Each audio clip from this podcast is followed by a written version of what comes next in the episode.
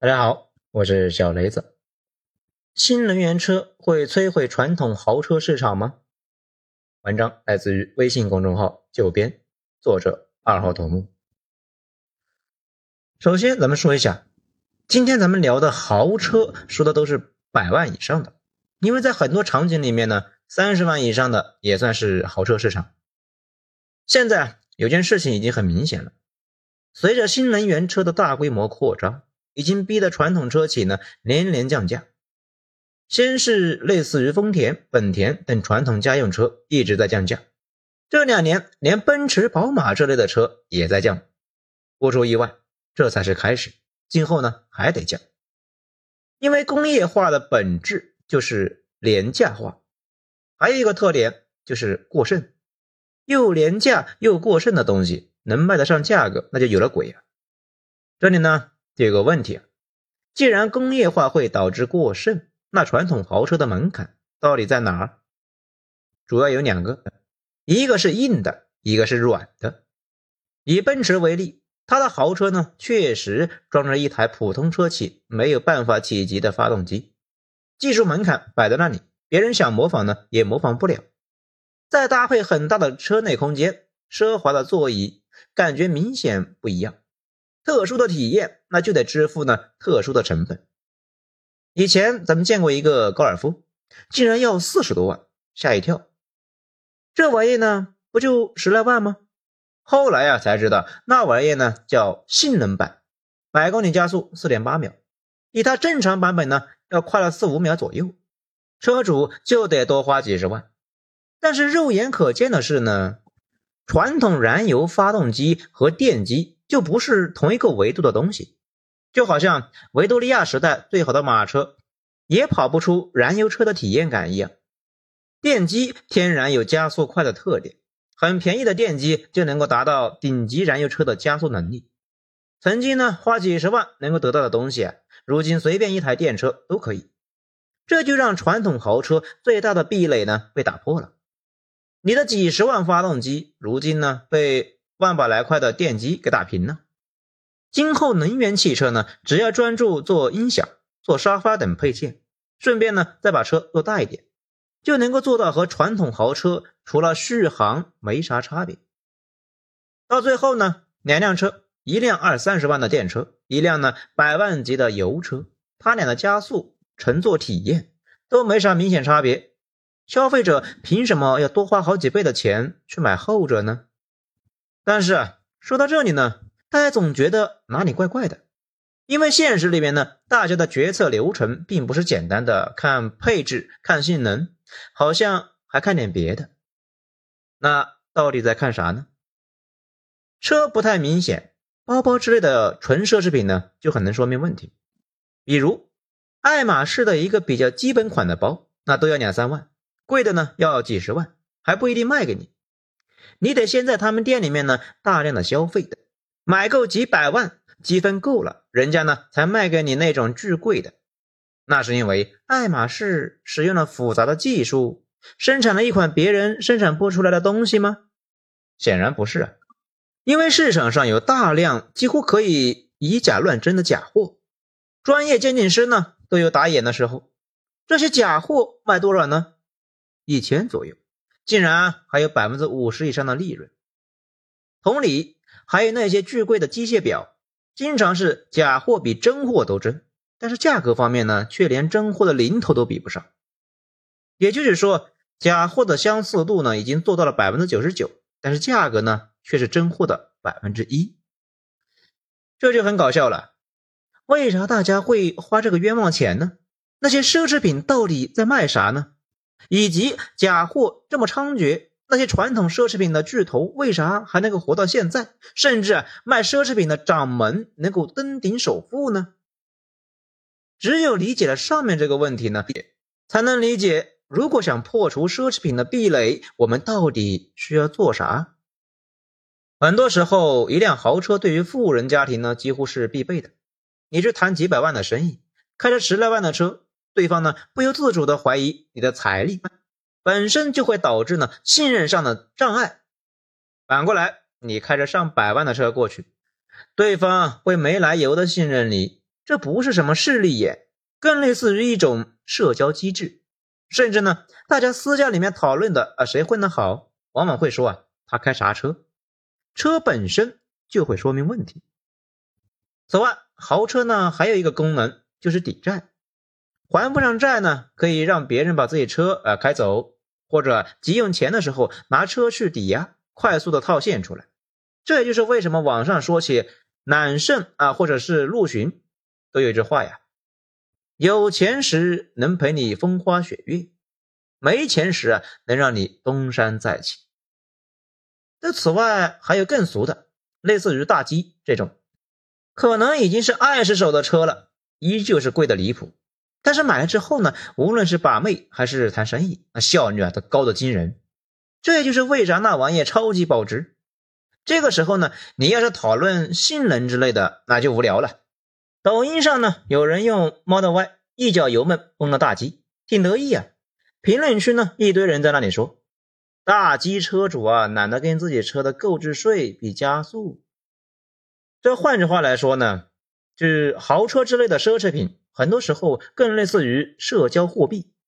这里呢，又有个问题，大家购买那些巨贵的东西呢，真的只是为了实用吗？不完全是，确实。心理上能够获得巨大的心理上的满足。多年前呢，跟大家说过，印度的顶级豪宅都是建在了贫民窟边上。真正的大佬呢，每天早上起来呀，看着下面芸芸众生啊，为了生活而奔波，幸福感瞬间提升一大截。后来发现呢，全世界都有这个规律，最贵的房子就是那些郊区独栋和市区的高层，一圈老破小围着高层豪宅。价格呢贵的离谱，啊，道理是一样的，彰显的就是那种阶级感。没错啊，人人都讨厌阶级，但现实里边除了少数已经脱离了低级趣味的人，绝大部分人并不讨厌阶级，只是呢讨厌自己处在比较低的那一层，这也是没办法的事情。炫耀基因本来就是进化的一个结果，懂得炫耀的人。确实有更高的概率呢，留下更多的子女。那些不会炫耀的呢，可能断子绝孙了。所以，人人都有炫耀的本能，也能够从别人呢不经意的举动中获取到别人的优势信息。鹿子呢顶着一个很不利于行动的大鹿角，孔雀呢拖着一个大尾巴，看似于不利于生存，却利于求偶。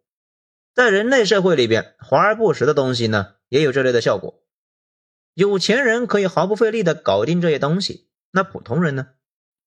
现实中经常可以看到普通人呢也购买那些跟他们收入呢不太搭的奢侈品，说白了那就是模仿，模仿社会上层的生活习惯。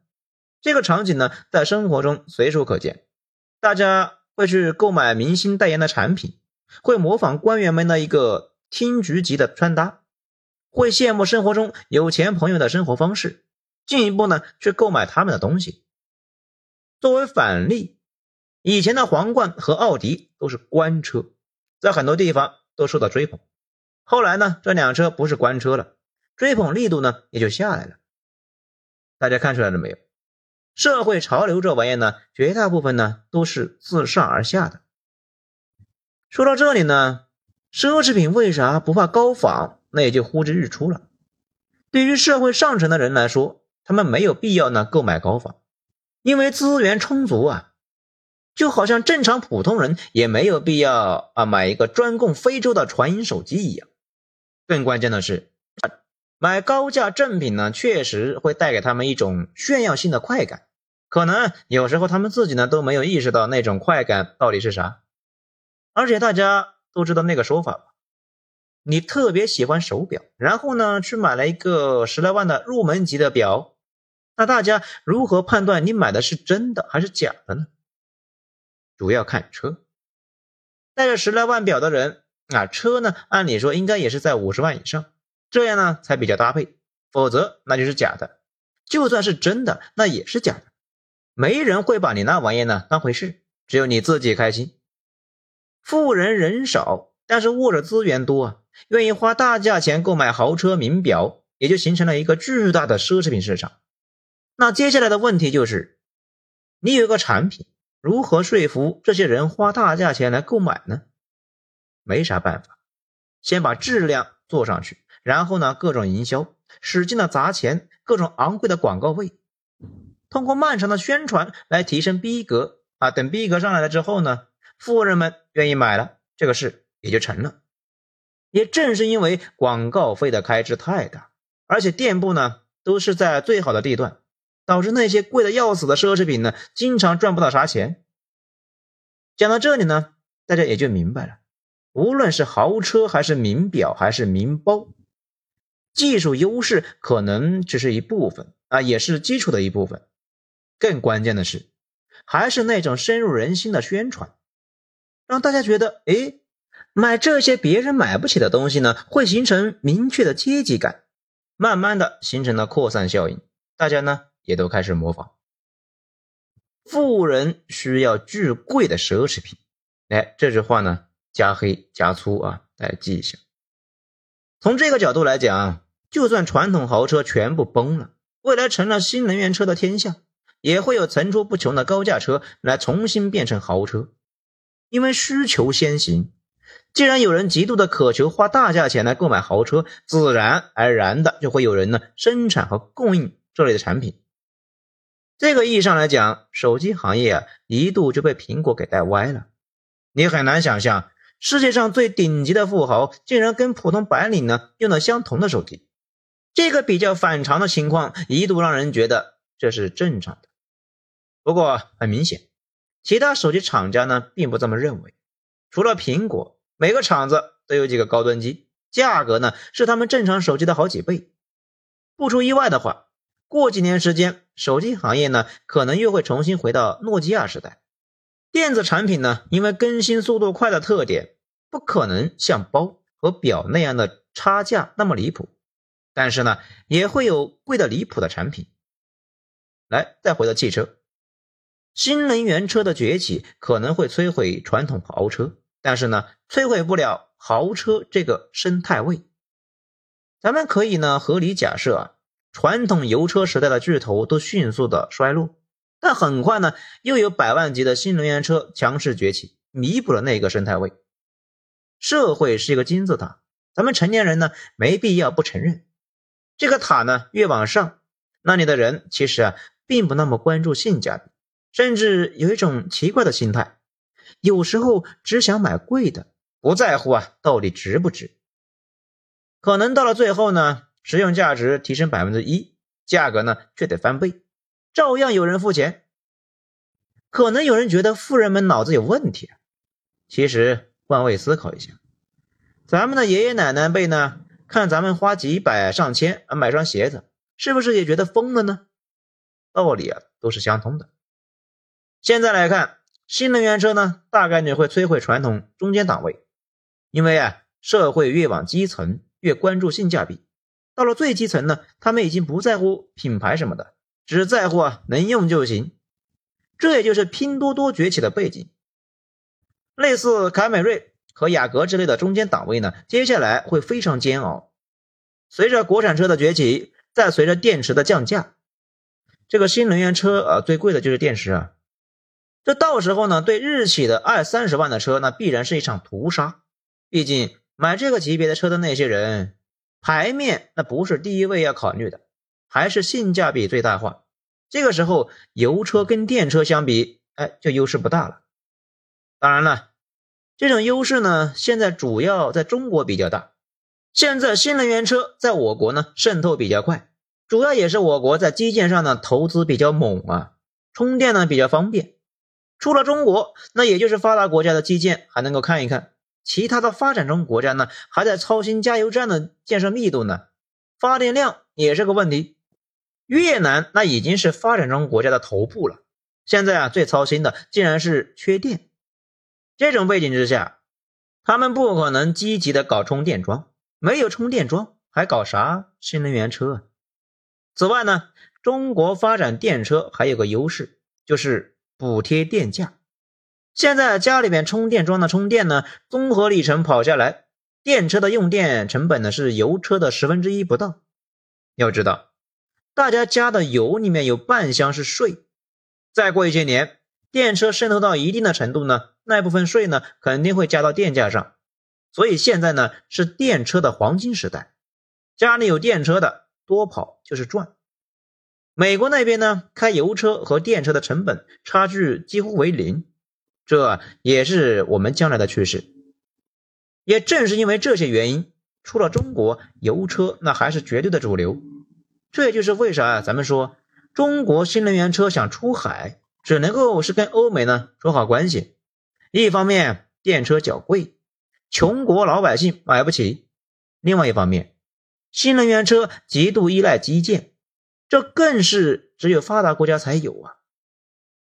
其实产业升级之后呢，其他产品那更是得卖到欧美。毕竟产业升级的目的呢，不是为了升级，而是为了卖个好价钱。你想卖个好价钱，就得有人呢多掏钱。穷国老百姓肯定是指望不上。我们那么大的产能，自己呢又无论如何也消化不了。